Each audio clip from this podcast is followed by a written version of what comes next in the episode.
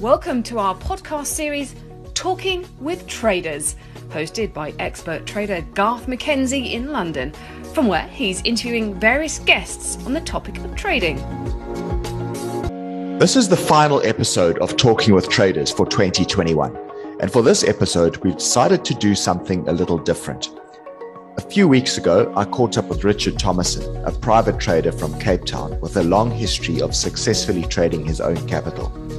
At the end of that interview, he made a suggestion that he would like to interview me as a guest on my own podcast series. I thought it was a good idea, and our sponsors, IG Markets, agreed. So Richard and I swapped seats for this podcast, with him as the host and me as the guest. It was fun to be on the other side of the mic for a change answering questions as opposed to asking them. I really enjoyed chatting to Richard and thought he asked some excellent questions and made a really great host. So without further delay, here's the podcast with Richard Thomason interviewing me, Garth McKenzie. Joining us for this week's Talking with Traders on his own podcast is none other than the usual host, Garth McKenzie. So Garth is a financial markets trader and founder of traderscorner.co.za and him and his family have been based in London for around two years now. But he still runs and manages Traders Corner with Andrew Todd, who's his business partner based in South Africa. Garth also ran a successful TV show on Summit TV, which is now Business Day TV or BDTV Channel 412 for around 10 years. He also does some other work now, which we'll get into in the conversation. And Garth has been running this podcast with IG Markets for about four seasons now. So we're into the fourth season with some great insights and learnings from his guests. So Garth, thanks for giving me the opportunity to do this. I really feel that the listeners have a lot to to learn from you, um, as you've been doing this for sort of over half your life now, I suppose. Yeah, thanks, Richard. It's great. it's great to be on the other side of the mic for a change, um, and I'm glad that you proposed the idea to to do the interview with you as the as the host and me as the guest. I think it's going to be a good conversation. Um, and yes, as you said, I've been trading for yeah, but more than half my life, I suppose. I I first got interested when I was a teenager, um, and my formal life in the market started in 2001. We'll get into that but yeah, that's that was 20 years ago. So more or less half my life ago that that I've been formally involved in the markets.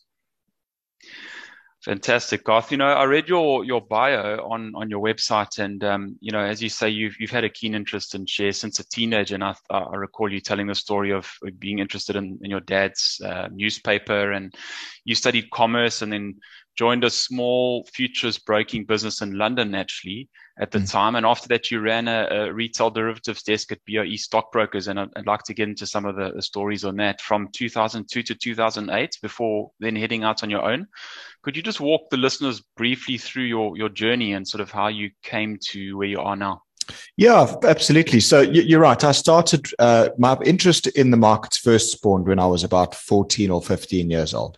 And the, this backstory is that we used to, uh, I, I, went to Parktown Boys High School in Joburg, and we used to play cricket and rugby against Kes and St. John's as our big opposition in, in Houghton. And one Saturday morning, when my dad was driving me through to play cricket against Kes, uh, we we were driving through Houghton, and you go go past all these big mansions. You know, it's quite an affluent suburb, hmm. and and uh, he and I said to my dad, "What do these people do to live in a fancy neighborhood like this?" And he he just in a throwaway line, he said, "Oh, boy, they they're probably all stockbrokers."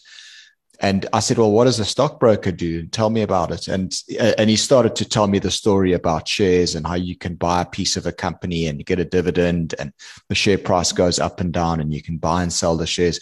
And I asked a few more questions, and I think he obviously picked up the interest and he said, Well, I'll tell you what I'll do is I'll bring the newspaper home every evening from work. Uh, now, this was 1994 odd. So there was no online share trading or anything. Like if you needed sure. to know the, the share price, you had to wait for the newspaper the next morning.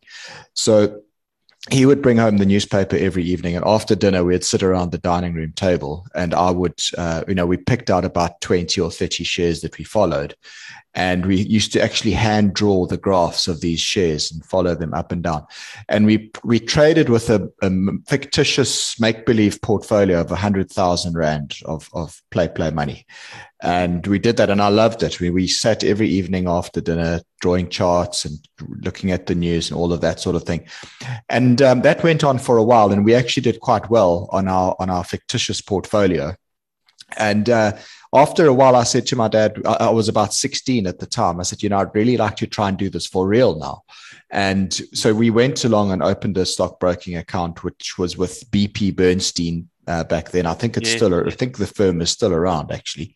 And uh, I, I, put all of my life savings, which was all of 3,000 Rand that I'd saved up working weekends and school holidays. I had a a job as a sort of a salesman on the weekends in a store called mm. Stacks, where we sold fax machines and printers and, and that sort of thing. So that was, um, my, you know, my weekend job, and I'd saved up this money and I put all of it into the stock market and I into the stockbroking account, and then started to trade shares. and it wasn't a very fruitful exercise. It was, in fact, it was a disaster.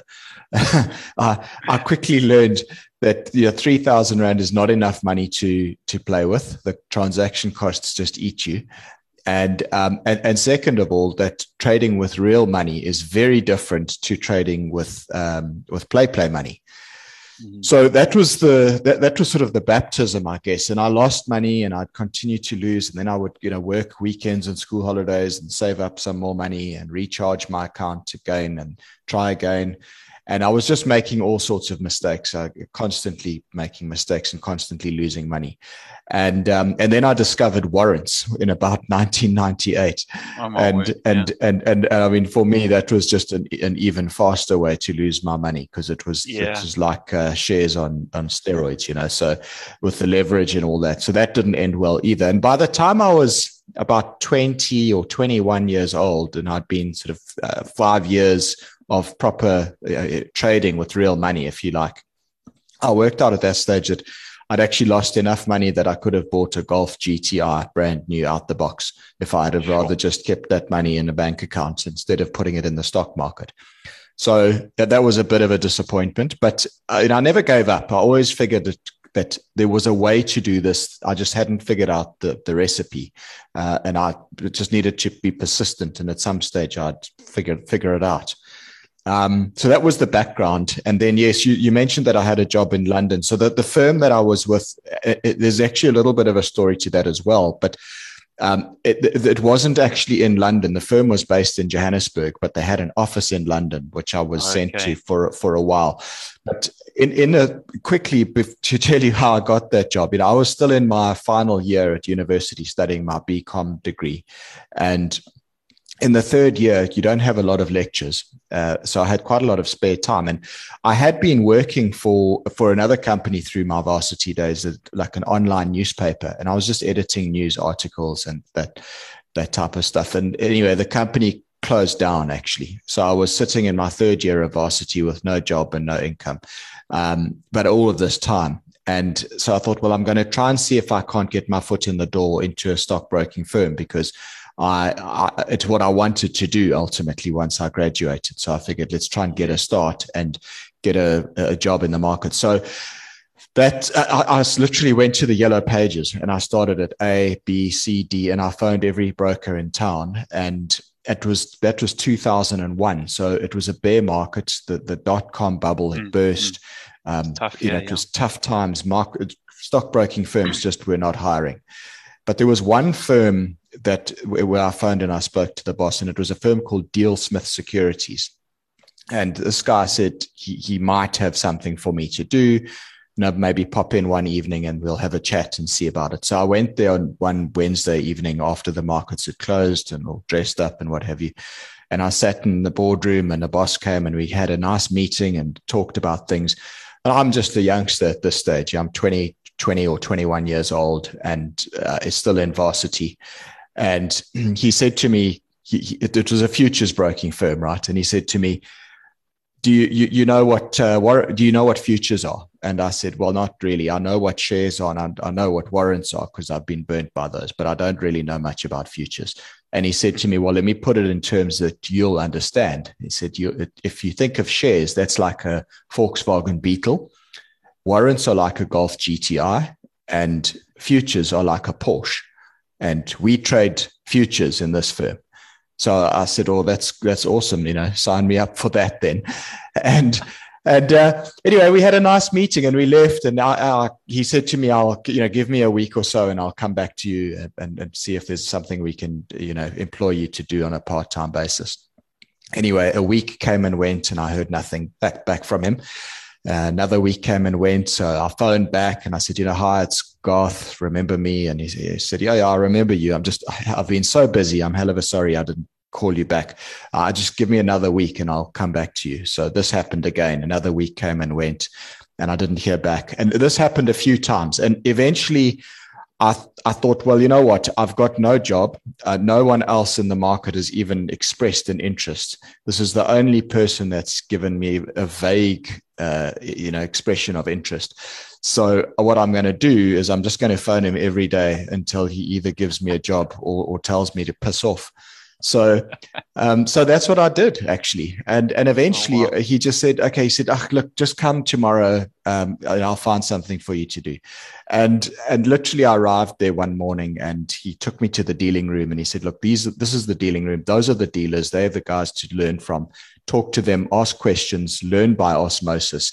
And when I found something for you to do, I'll come and tell you and anyway, that's how I basically started. So it was persistence that got me in the door, and um, and eventually, yeah, they employed me on a part time basis. I was kind of like the jack of all trades. I mean, I did all sorts of things from making coffee for the dealers to putting up a, a, a, TV monitor in the boardroom to running, you know, cables through the ceiling to, to you know, I mean, it was all sorts yeah, of things yeah. in, in, amongst also learning about the market. With a runner, and, right? Yeah, exactly. I was just the, you know, exactly the junior okay. guy, but it was great experience and it was, it was great fun. And um, okay. anyway, when I when I graduated varsity, they they gave me a full time job, so I started there, and then um, and then it was from there that I went to London. So they had a, an office in London, and I was sent over on a project for about six months, which uh, which was a great experience. And yeah, soon after I got back from the London experience, the company actually ran into a lot of trouble and ended up being liquidated and closed down.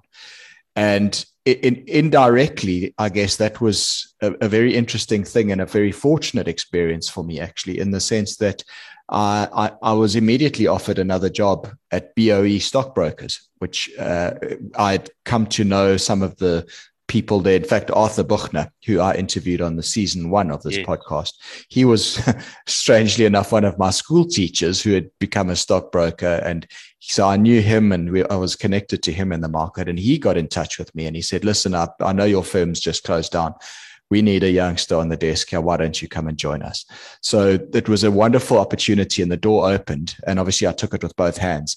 And that was it. And that was now 2003. And and I ended up uh, effectively running that derivatives trading desk for BOE stockbrokers. We were big on single stock futures at the time. And, and as a young guy, that was a super opportunity because it, effectively 2003 was the start of a new bull market, which ran until 2008. And over those yeah. five years, the JSE went up about 400% in that time. So it was sure. an amazing time to be in the market. It was a real bull market Leverage, in South Africa. Yeah. The, yeah, I mean, the last true bull market that we really had in South Africa, actually, where everything just was going up and there's lots of volume and it was exciting and there was lots of foreign involvement in the market. So it was a superb opportunity as a young guy to get that uh, and to land that job. And it was great. And I, I was there for about six, six and a half years.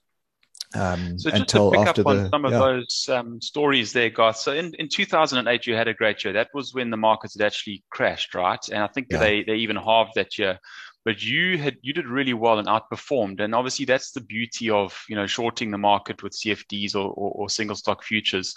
So tell us a bit more about that year, and then I'd also like to pick up on the story that you told and relayed with Andrew, where a client of yours at while at BOE ran up his account um, from uh, a fairly small account to a, a massively big account, and then it and then managed to lose it again. Mm. So if you could just take us through those two stories, I think that would be yeah, abso- absolutely. So first of all, yeah, 2008 uh, obviously was the year of the financial crisis when the U.S. housing market bubble burst, and it had massive ripple effects throughout the financial markets.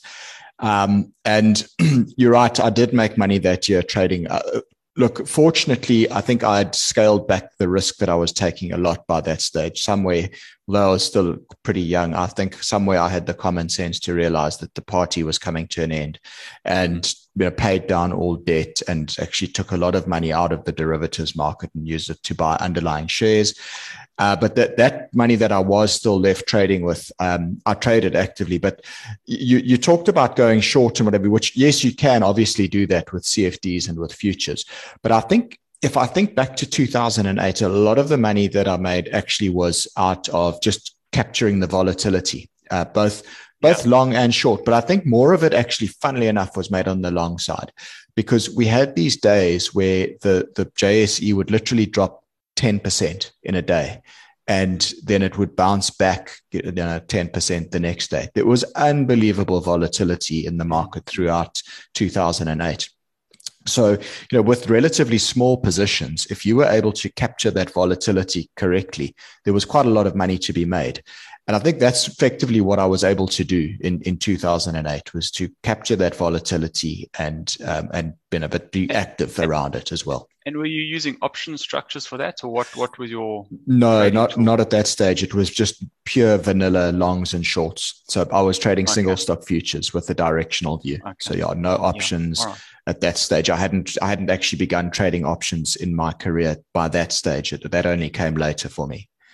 Okay, and then tell us about the story where you you had a client which came to you with some money and captured the the you know the part of the bull run and then overstayed the welcome a bit too long and and the lessons that we can take out of that particular story. Yeah, this is such a fascinating story. So you know. It, we we had we used to do these presentations uh, to clients to, to, to introduce them to single stock futures because it was a new product in 2003 2004 and this one guy came to one of my presentations and expressed interest and he opened an account with us and he put 600,000 Rand into the trading account, which was a decent start. Was a, there was a big account for us at that stage. And for a couple of months, he played the market and he figured out how these futures worked. And then he said, right, it looks like I figured this out. I think I I know what I'm doing now. So he put another 2.4 million Rand into the account. So in total, about 3 million Rand of starting capital, which was, you know, that's good money, right? And, and he was a wealthy client uh, to, to begin with. But, you know, 3 million Rand in 2004 money, you know, that was, that was really decent. Yeah. Um, anyhow, over the course of the bull market from that time until 2008, he ran up this account just by growing it and effectively putting leverage upon leverage upon leverage. And it, it, you can only do this in a very, very linear bull market kind of an environment. But effectively, he took his mark to market profits, which is like money that gets paid into your account every day um, through the leverage. And he would then use that to buy more, to add to the winners and effectively make his exposure bigger. So it's the classic thing of run your winners and add to your winners. But as I said, it, it works very well in a very linear bull market environment. And that's what we had from 2004 until 2008. You know, if you go back and you look, there, there were some corrections, but by and large, the JSE went up in a very linear fashion during that time. And anyway, to, to cut a long story short, he turned this 3 million Rand of capital into 140 million Rand in, in 2008. And that was just before the financial crisis occurred. And I remember, you know, chatting to the client and saying, yeah, there's, there's these storm clouds on the horizon and the subprime, subprime mortgages and CDOs and all of these new terms that we were starting to learn about. And, uh, I said, you know, gee, don't you think it's time to maybe take a bit of money off the table? Because also, the, the, the, one of the rationale for saying to him to take money off is that in those days, interest rates were at 14%. So it was very high by today's standards. And, cost, and yeah. yeah, your borrow cost on futures was huge, and and this guy's account was leveraged about three three or just over three times. So I think on a 140 million rand account size, he had nearly half a billion rand of exposure to the market.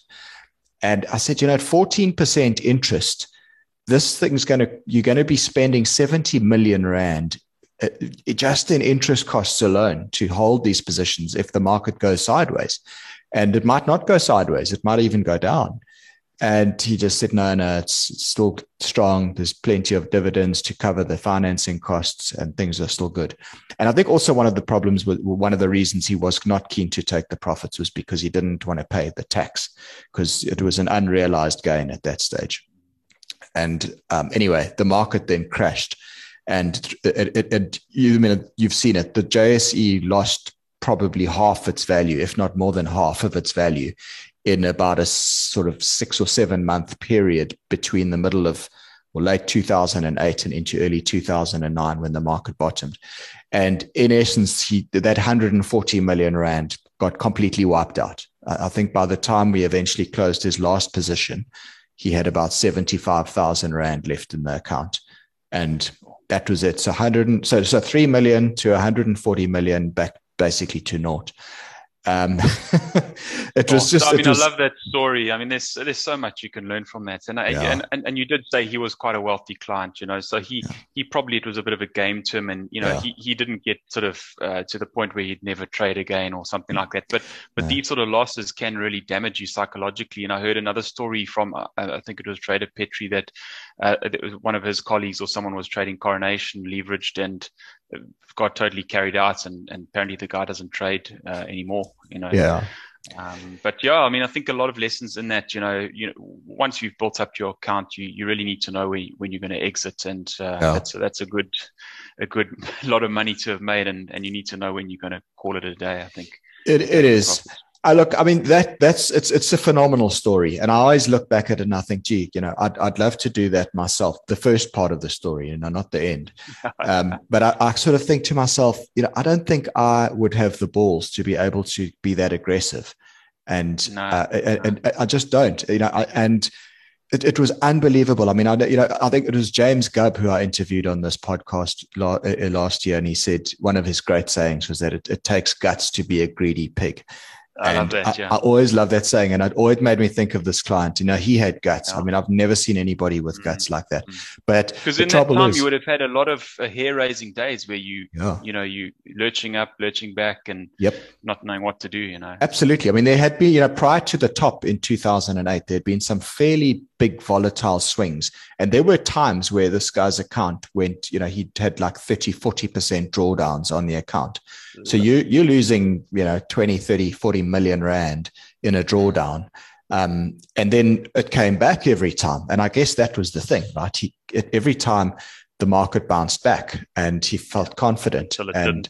until it didn't exactly. And, yeah. and then, and then that crash happened. And I just think, you know, it, he didn't believe that it was ever going to go as badly as it did. And of course, you know, it was it was tough in the end. I was ending up having to force sell his positions out, you know, so that he didn't drop below zero, because that's obviously something that can happen when you're on leverage. You you can lose more money than what is in your account. So it yep. was it was a very very interesting time, but a very sad ending to what was a, a really good relationship and a great story with that client. Sure. So a lot of, I mean, uh, I read the other day one of the trading coaches has been just mentoring someone who just lost five hundred thousand dollars, mm. and you know the market has has been going sort of big growth breakout for a long time, and now just those sort of things are starting to falter, mm. and you're seeing the Nasdaq not quite work out as it as it has in the past, and and things changing. So, um, listeners, just uh, watch watch out for that. Um, you know, in your own trading. Garth, yeah. I'd like to pick up on your on your TV show a bit, right? So, you know, I watched this thing for the best part of 10 years as well. And you used the tagline promo- promoting proper trading principles, if, if I remember correctly. Yeah. And um, you know, so it taught me a lot. And uh, uh you, started with, I think, 100,000 Rand of your own money, and then it was 250,000 Rand after a couple of years. Mm. And all the proceeds you made from your trades, which you documented live with Julieta or whoever the host was yeah. uh, on your slide deck every week, and you donated that to charity after paying the tax. So take us through some of the highlights of that. I, I just remember each trade, you, you always, um, made it look very compelling and simple. And um, yeah, take us through some of the highlights of that stretch. Yeah, so that TV show it started in 2009 uh, after I'd left BOE. So I decided at that point the financial crisis had happened. Um, I'd lost my biggest client, and um, and and I just I kind of knew as well that I didn't want to be a corporate guy for my whole life. I wanted to get out and do my own thing and trade my own capital, but I also wanted to try and make a difference and help mm. others to learn how to trade. Because you know in reality trading is actually reasonably simple but we make it complicated for ourselves. And if you can get a couple of basics right then you know you can save yourself from disaster and you can even make good money. And with that tv show what i figured was that at, at the time there was you, had cnbc and bloomberg and and business or summit tv at that stage with where all financial uh, channels on TV in South Africa that you had access to, but it was all very much uh, aimed at more longer term investing and um, growth rates and dividend yields and all of this, which is, of course, very important stuff. But nobody really was talking to the short term trader, the guy that's trading CFDs or futures. And I felt there was a gap in the market for somebody to, to fill. So I put my hand up and I basically took the idea to Summit TV and I said, This is what I want to do. I want to I want to trade with my own money. I'll do. I'll create all the content for the show. Um, I'll I'll financially back it, and I'll be accountable because that was one of the the critical criteria that I wanted was to be accountable. I actually wanted to be the guy that goes back each week and says, you know, this trade worked or didn't work. And we had to stop it out and lost a bit of money. Because it, it used to annoy me that a lot of the talking heads on TV would go there and make a stock recommendation and then it would fall in pe- into pieces. And but you would never hear about that again. There was never exactly. any there was never any yeah. accountability, right? And I, I wanted to actually be someone that was accountable, that would go before the audience and say, you know what, last week I said you should buy XYZ share, and you know what, it didn't work. And we had to stop that position out and we lost some money on it.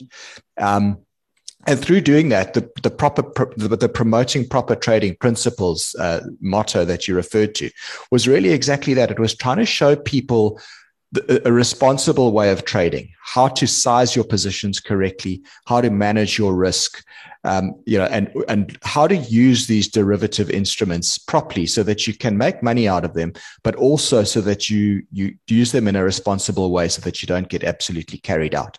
Because far too often people get you know big starry eyed at the idea of leverage and futures or CFDs that you can gear up and they only think of the one side of that, which is the, the, the upside when things go well. But there's also the magnified downside when things go badly. So the idea around the TV show really was exactly that. It was teach people how to do it in a responsible fashion. Um, I would fund it and, and, I would donate any profits that I made to charity at the end of the year. And it was a win win win all round. So I got the exposure. It was a wonderful marketing uh, window, shop window for my business and it was good content for the TV channel. It was useful for the viewers and it was beneficial to the charities that made some money that, that got donations each year from the profits that I'd made. And yeah, that went from 2009 until 2019 when I left the country and moved to the UK. And over that time, um, yeah, I mean, I, I racked up profits of about nearly half a million rand in the total period, which were donated to charity over those 10 years. That's fantastic. With just that small grub stake. Wow, man. Yeah, that's it. And um, it was also, remember, it was resetting it every year. So uh, every it wasn't as if I, yeah, so I didn't have the benefit of compounding it year on mm year on year mm because I'd reset each year. But if you, yeah. you know, if, if I had have changed the model maybe and said that I was allowed to start with 250,000 back in the day and then run it for 10 years, you know, it could have been, it could have grown into a substantial amount of money had I had the benefit of annual compounding on year on year on year. You're listening to Talking with Traders, a podcast series brought to you by IG, a world leading online trading and investment provider. If you haven't checked out the IG online trading platform, please do so and visit IG.com. Also, make sure you subscribe to the podcast series on your favorite podcast app or website by clicking on the subscribe button, and you'll be notified weekly as we release new episodes. So one of the things I learned from the show was how to correctly position size from you actually, and it was it was in one of the books, Van Tharp or something like that, but I didn't quite understand it. And you used to run through this with absolute rigor with every trade. So maybe just take a, a hypothetical, say hundred thousand, and maybe a hypothetical amount of hundred rand a share. Hmm. How would you size a position using single stock futures or CFDs, whatever?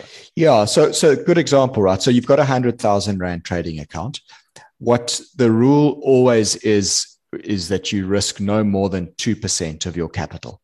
So what that means is that you're not going to lose more than 2000 rand of your 100,000 rand capital on an individual trade. Um, and this is where people sometimes get confused. They think that the value of the position must be two thousand rand. That that's not the case. It's the it's the amount that you can lose or the amount of risk that you take on the on the trade is two thousand rand in this case, which is two percent of your capital amount. Now, if we take the example just to keep it with round figures, as you say, let's look at a share that's a um, hundred rand, and let's say, for example, that you're going to buy the share at a hundred rand and you're going to set a stop loss at 95 Rand. Now, what that means is that your risk per share is five Rand per share before your stop loss gets hit. And you're wanting to lose no more than 2,000 Rand. So, what you do is you take the 2,000 Rand, which is the capital at risk, and you divide it by the risk per share, which is five Rand per share. And that gives you 400 shares or 400 CFDs. So, effectively, you'll then buy 400 shares or 400 CFDs of this company at 100 Rand, and you'll have a stop loss, which is five Rand lower. Okay. And if it yep. gets stopped out, well, then you've got, you lose 400 shares times five Rand, which is 2000 Rand. And therefore you've lost no more than 2% of your capital on that, on that trade. And that's Perfect. it. I mean, it's, it's really a pre- pretty simple calculation, but it's one yep. that most retail traders fail to do. And it's also where they come short a lot of the time. Yeah, and I mean you have to be rigid with that stop loss as well. Once that's hit, you can't sort of be patient, and you've got to really cut it and move on to the next opportunity. Mm. And and you know, I often um, looked at your, your your program and thought, oh, this guy got it wrong. It looked like you know, but but that's trading, right? So I mean, you you just want a framework that's personal to you with your style where you can and I think you were aiming for three three is to one winners to losers overall. Yeah. Um, you just want a positive expectancy. So when you get it right, you want to let it run. When you get it wrong, you want to get out quickly and say, well, you know what, that's fun. It, it looked compelling at the time, but it didn't work out. Let's move on to the next one and yeah. put that one behind us. Mm. Yeah. No, that's right. Uh, you know, you're not, never going to get every trade right. Nobody does. Not even the top traders in the world get every trader every trade right. They make mistakes. We all make mistakes. Um, but as long as you keep your losses small when you get a trade wrong, then that's fine. That's just part of trading. Uh, the key is to keep the losses small, but try and maximize the winners as much as you can. And you know, my, my own personal hit rate is just a little bit better than 50-50. I think I get about 55% of my trades right on average mm-hmm. and 45% of them wrong. But the key really is to to make sure that on the 45% of trades that I'm getting wrong, that I only lose a little bit. And on the other, the 55% of the trades that I get right, try and make you know substantially more on those winners than what I lose on the losers. And net net, you come out as a winner. But it's it's accepting that you know, not every trade is going to work out. There are going to be losing trades, and that's just part of the business of trading. There's nothing to be ashamed of. I think that's where a lot of people go wrong is they, they want to be right. And is the you know, do you want to be right or do you want to make money? Because exactly. it's and not always the same. Someone thing. who always gives you a reason to hold on. You know, yeah. this fundamental or this, you know, it's, yeah. it's confirmation bias coming into it, and yep. you just got to keep executing your system. Yeah. Yep. So tell us a bit more about how you trade. You're you're a classical technical guy, right? So you know, I I absolutely love charting. So I think it's a it's a great record of the collective psychology of markets, and and price and volume are really the only truth that you get. You, you know, you can derive oscillators and all that sort of stuff, but mm the the print that you get at the end of the day or every minute or whatever it's it it, it really sometimes speaks to me uh, you know, you almost know it's where it's going to go sometimes, and other times I actually can't read a chart at all. It's like Greek or Latin to me. Mm. Um, but but you you know you have a great way of conveying setups to the listeners. Um, as I said before, that you made it so looked so very compelling at the time that you know you almost had to had to put that you know you had a straight line and it, it was going to follow that trend or whatever what's the process you go through when you look for trading opportunities yeah it's a good question so yeah on the jse um, it's a small market it's very shallow market nowadays so i can scan through my watch list of the jse stocks uh, pretty quickly looking for setups. But if I, I'll, I'll, tell you how I go about looking for opportunities offshore rather, because it's a broader market and there's mm. more opportunities there. So yeah, part of my process is on the weekends, I have a, a routine that I go through where I'm looking, uh, I've got you know, watch lists created of various stocks that I watch in the US and ETFs and so on. Um, you have to kind of filter it down because there's so much available. There's so many stocks that it, it can be a little bit like trying to drink out of a fire hose. So you've, you've actually got to have filters in place to try and s- sort of narrow down the universe of stocks that you're going to look at and then filter it further and further until you distill out you know, a handful of shares that meet certain criteria. So as an example, on the weekend, I will uh, filter through the S&P 500 shares and I'll look for the shares that are trading above their 50-day moving average, for example, or I'll look for the ones that are trading above their 50-day and their 15-day moving average. And effectively, by doing that, you kind of narrow it down. And that limits, or that, that certainly reduces the number of stocks that I have to go through. And then it, that, there's that mechanical part of it, but then a lot of what I do is actually I just use my eyes. I look and I scan through these charts, you know, just literally clicking next, next, next in this chart list. And the interesting thing is that with an experienced eye, and once you've done this long enough and you've looked at enough charts, you, yeah. you the patterns almost jump off the page at you. Um, yeah. it, and, it, and, and it's it's one of those. If you've ever read the book Blink by Malcolm Gladwell, Yes, he talk he talks about thin slicing and how experts in their field can identify things and they've just got this intuition, this gut instinct that they you know nobody else without that level of experience would have. Uh, and if I liken it to something similar, I mean, I've got an, an uncle who has a doctorate in uh, in zoology, and he's been involved in wildlife his whole life. And you go for a game drive with this guy; it is unbelievable. He's so interesting, but not because he spots the lions and the rhinos. He he spots the tiny little insect on a tree or some little bug, you know, and and then he can tell you all about it. And you think, how does how does a guy like this have the ability to identify these things with such ease. And it's just experience. He's got the the, the yeah. experience and the, the you know decades of doing this. And I guess it's the same thing in in looking at charts. You know, if you look at charts all day, and that's what you you've done for you know 10 or 20 years, eventually you start to recognize patterns. They, and, and as I say to you, they literally jump off the page at you. And and that's part of my process on the weekend is literally I go through the charts and I'll spend half a second on each chart. Next, yeah. next, next, next, and until you find that one where the pa- the pattern literally jumps off at you. It can be like a triangle pattern or a flag or a breakout that looks like it's about to occur or whatever. But those are the ones that are then sort of write down on a list. It's like uh, that one, the next one, and then at the end of that little process, then I've effectively you know created a list of maybe twenty or thirty or forty stocks which grabbed my attention, and then I'll go and look at those ones a little bit more closely and try and identify the opportunities to trade them. And then it's a case of going into the new week with specific ideas and levels. So I'll know where uh, I'm going to buy a particular stock or short it. I'll know how many I'm going to buy or sell. I'll know where my stop loss needs to be. I'll know where my target is. And it's all done, all of this research is done outside of market hours um, because that's when you can do your, your clearest thinking. And then effectively you enter the day with a, a, a, a plan, a game plan and you enact that plan on the day. And I've found through through my years of experience that those types of trades are generally the ones that work most often. the impulsive trades that I do, and unfortunately, I still fall into this trap from time to time. You, you know, because the markets are a bit addictive, and the, there's always movement, and there's always something happening. And you, you might look at something and say, "Oh, wow, that looks, you know, like it's an opportunity." Or, but it, those impulsive decisions, actually, I find are the ones that cost me money more often than not. Mm. It's the ones that I've thought out beforehand, where I've got a proper strategy and I've done it, you know, in proper I've thought about it with a clear head. Those are the ones that seem to work best for me if if, if I look back over my years uh, of, of trading. Mm.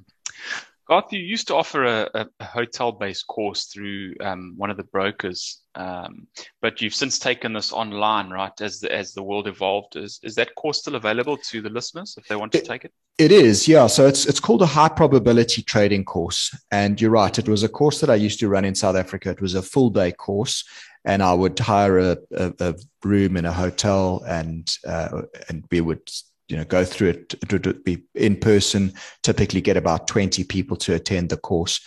Um, it was quite high level but and, and quite intense. And I, I, did well. I mean i think in the years that i was running that course i must have trained over 2000 people in south africa um, so it was it was great. But obviously moving to the uk um, I'm, i don't have the uh, the profile here that i have in south africa. And and of course with covid and what have you you haven't been able to do physical events anyway. Mm. so what i've done is i've actually taken that course and i've converted it into an online course. And but i've also not only converted it. I've actually updated it as well. So i've gone through the entire material and i've revamped it from start to finish. I've added stuff in. I've taken some other stuff out that wasn't so useful. Um, and i've updated all of the examples. And it's also now geared for the us market actually. So the okay. principles are all exactly the same uh, in terms of the technical setups and the risk management and money management scenarios. It's that those principles are the same, but I've I've tailored it to be more suitable to the US market. And as I say, it's online. There's 28 hours of uh, video.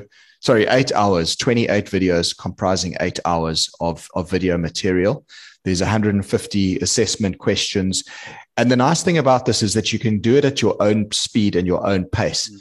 So yeah, you can you, you, and you can do it from the comfort of your own home. You can watch the videos over and over again if you want to. You can take the assessments over and over again.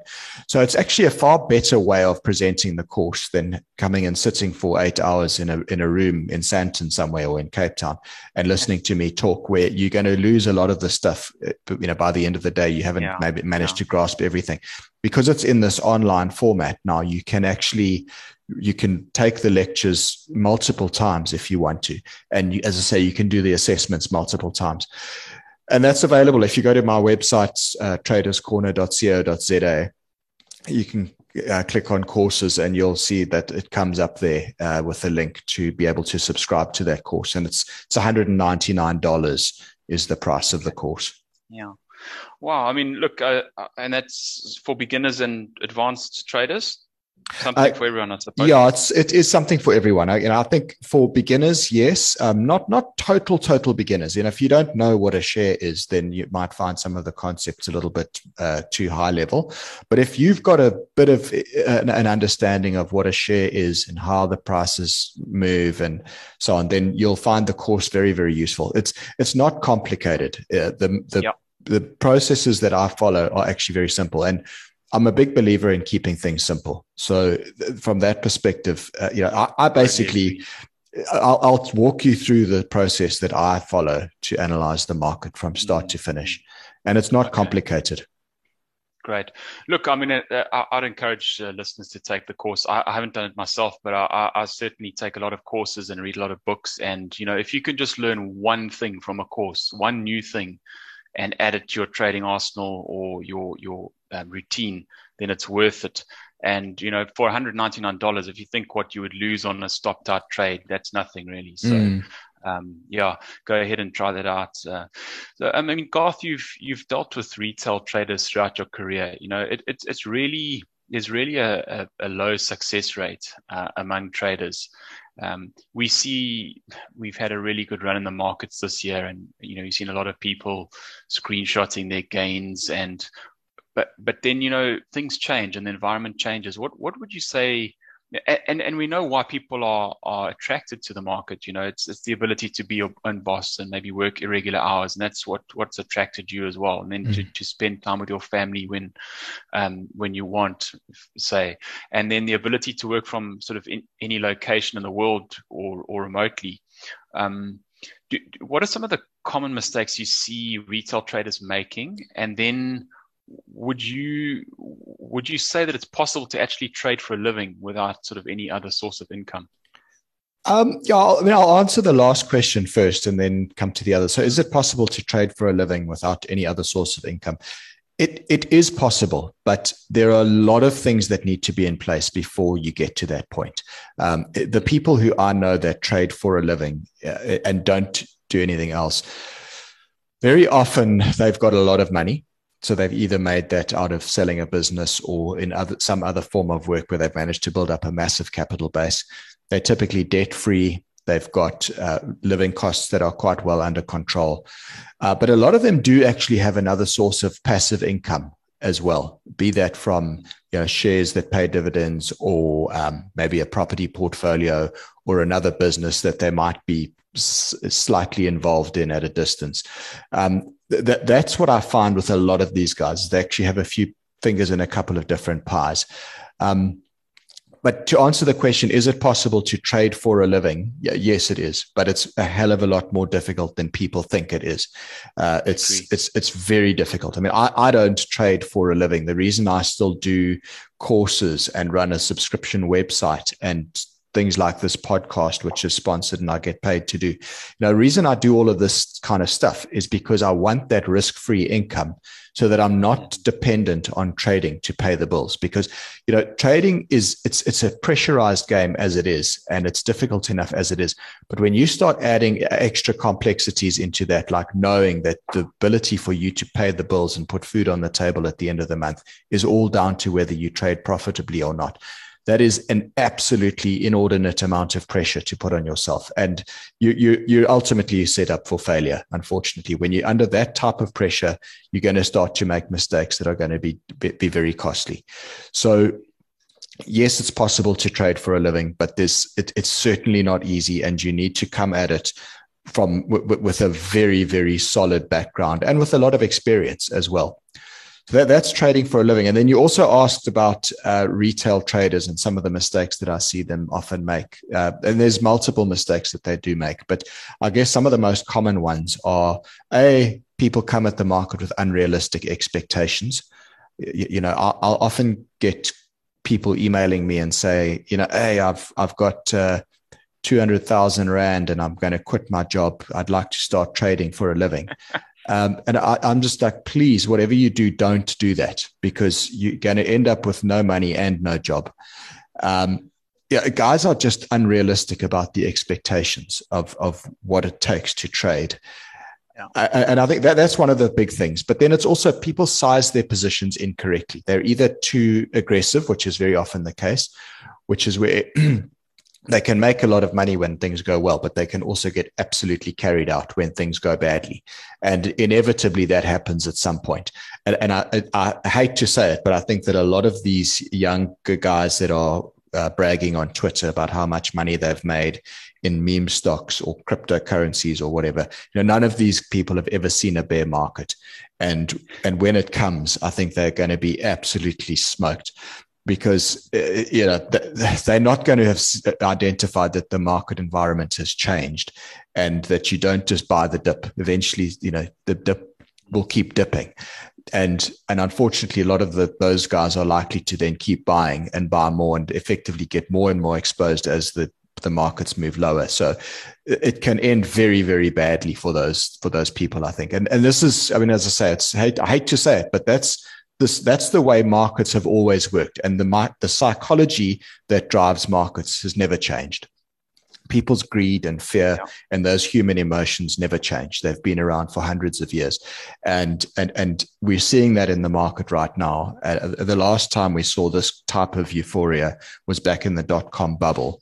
And uh, of course, that didn't end well. And I, I, think that what we're seeing in certain areas of the market now, maybe in cryptocurrencies, maybe in some of things like some of these electric vehicle stocks and these meme stocks and things, is exactly that. It's like a dot com bubble. And it's it's ultimately, I don't believe that it's sustainable. And there's going to be, yeah, I think there'll be tears at, at some point, sure. and probably quite soon. I think. Fascinating. I mean, I was just talking yesterday uh, to a friend of mine. He's he runs with me, and he's probably one of the cleverest guys I know. He's a he's a nuclear physicist, mm. um, astronomer, and he, uh, he, was talking about the Bored Ape Yacht Club and uh, NFTs, and I think you need mm. 49 Ethereum to get in there, and yeah, yeah. so he's into this whole thing, and sure, I don't know. I'm, I'm, I'm probably a bit old school for that sort of stuff, but mm. watching at a distance.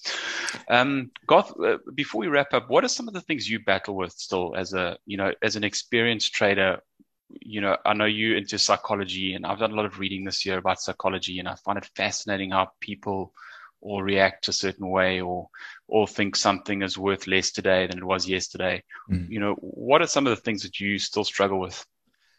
I'd say the thing I struggle most with is is still knowing when to sell because th- that for me is the hardest part of trading uh, because you either sell too soon and then watch it keep going up or you sell um, too yeah. too late or after it's started going down and you've given back all of your profits.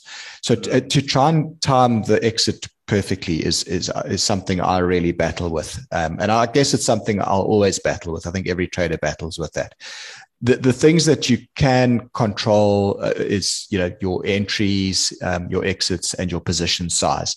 But more than that you actually can't control. It's it's out of your hands. All you can control is the way you respond to what the market does. But um, yeah i mean keeping losses small i've got that down pat now. I don't take big losses anymore. Um, getting good entries i find i can get quite good entries based on technical patterns and identifying good entries but knowing when to sell that still is the hardest part of of trading for me. Um, and, and then also in terms of the psychology aspect of things something that i'm really kind of trying to uh, um, master maybe get a bit better at is this whole notion that there's a difference between trading to win and trading not to lose. Um, I'm big on risk management. I'm very good at keeping the losses under control, but I find sometimes my adherence to strict risk management can almost be detrimental to me as well. And I'd like to try and, you know, master that in my own trading is this whole notion of trading to win rather than trading not to lose. Because I think that's really where the success comes in when you've when you can master that, among other things. And and you know, good traders sometimes actually are, are, are fairly confident people, right? Mm. Um, yeah, you have to actually be quite quite confident going to positions, and, and that's right. But but there's a fine line, right? Yeah, absolutely. You, confidence and, and overconfidence you need to be careful of. But you're absolutely right. You do need to be confident in this game. You've got to go in with the with a belief that it's probably you know well it's going to work, but it might not. And either way, you're confident about what you're doing. And I think that that goes for anything in life really if you're confident about what you're doing, you, you're probably going to be relatively successful at it. If you're not confident and you're nervous and you, you, are too cautious, that can also count against you. So, yeah, confidence is, is very important, but you've got to also manage that so that you, it doesn't become overconfidence. Yeah. Garth, um, where to from here, right? So it's nearing the end of the year. You, you're probably also thinking about what you want to achieve in 2022 what are you busy with now on a day-to-day basis besides trading? Um, and you know, you've you've taken your family over to the UK, and you did mention to me off air that um, it's been a, a, bit of an adjustment period, but you you seem to have settled down there now. With you know, there's, there's pros and cons of sort of crossing the spread, like you said. Um, where do you intend to take the Garth McKenzie Traders Corner brand next year? Um, yeah, it's so what I'm uh, at the moment. I'm still obviously I'm trading my own capital. I'm running the Traders Corner.co.za business. Um, I do a bit of consulting work for Standard Bank online share trading. Also do some stuff with IG Markets, who are the sponsors of this show. Um, I've got the online course. So all of that carries on. Uh, what I am working on in the background is Traders Corner.london, which is an offshore offering uh, where I'm basically wanting to essentially take what I do with traderscorner.co.za, but replicate it for an offshore market and for an offshore audience. Um, I, I, think there's an advantage being based in London in that we're five or six hours ahead of New York. And I think that if I could put together a really nice, uh, decent technical analysis report with some trading strategies and trading ideas so that it's ready by the time the guys in New York wake up in the morning, that can be something really great and it's a big market mm. to sell into there. So that's something that i'm working on in the background which i and obviously that's also going to benefit my south african clients and my south african followers. And i certainly hope that that will be the low hanging fruit that will get this thing started whilst i then try and build an audience in the us as well and in the uk so i'm working on that in the background. And then the other thing that i'm also doing is i've gotten involved with a startup hedge fund here which I can't okay. can't uh, talk too much about uh, for regulatory reasons. Um, there's there's certain rules around not advertising hedge funds and all, all of that. But suffice to say, I've gotten involved with a startup hedge fund. I am running a pool of capital for them, and that's a relatively new thing. I've only been at it for about uh, two months now, but it's going fairly well, and I'm thoroughly enjoying that. So those are those are my big focuses for next year. And in addition to everything else that I'm already doing, um, the Traders Corner London and the the small hedge fund that I'm involved with are going to be my big focuses for for next year. Okay, well that sounds super. Um, Garth, I think oh, let's wrap it up there. Uh, thanks for allowing me to do this. It's it's really been great fun. Um, I've always admired your your level of professionalism and your ability to convey trading concepts in a simple and easy to to use manner to others. Uh, what's your Twitter handle so those that don't follow you already can follow you on Twitter because there's some great insights you put out there as well. Yeah, thank you. Thanks for the compliment. I, I really do appreciate that. Um, yeah, my Twitter handle is at Traders Corner. And then my, my website is traderscorner.co.za, where um, people can contact me there as well. Great stuff. All right, Garth. Well, thanks. I found this a fascinating chat, and I hope the listeners get a lot of benefit out of it. I've certainly lots, learned a lot more about you, and um, yeah, all the best for 2022 and the balance of uh, of 2021 as the markets wind down in the next couple of weeks.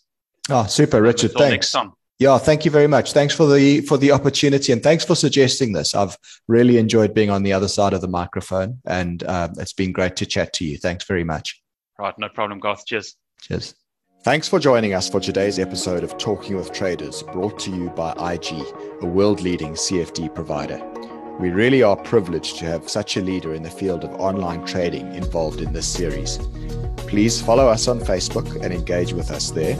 And a reminder to make sure you subscribe to this series by clicking on the subscribe button on your favorite podcast app. If you've enjoyed this podcast, we'd also appreciate if you'd leave a review on the app too. Till next time.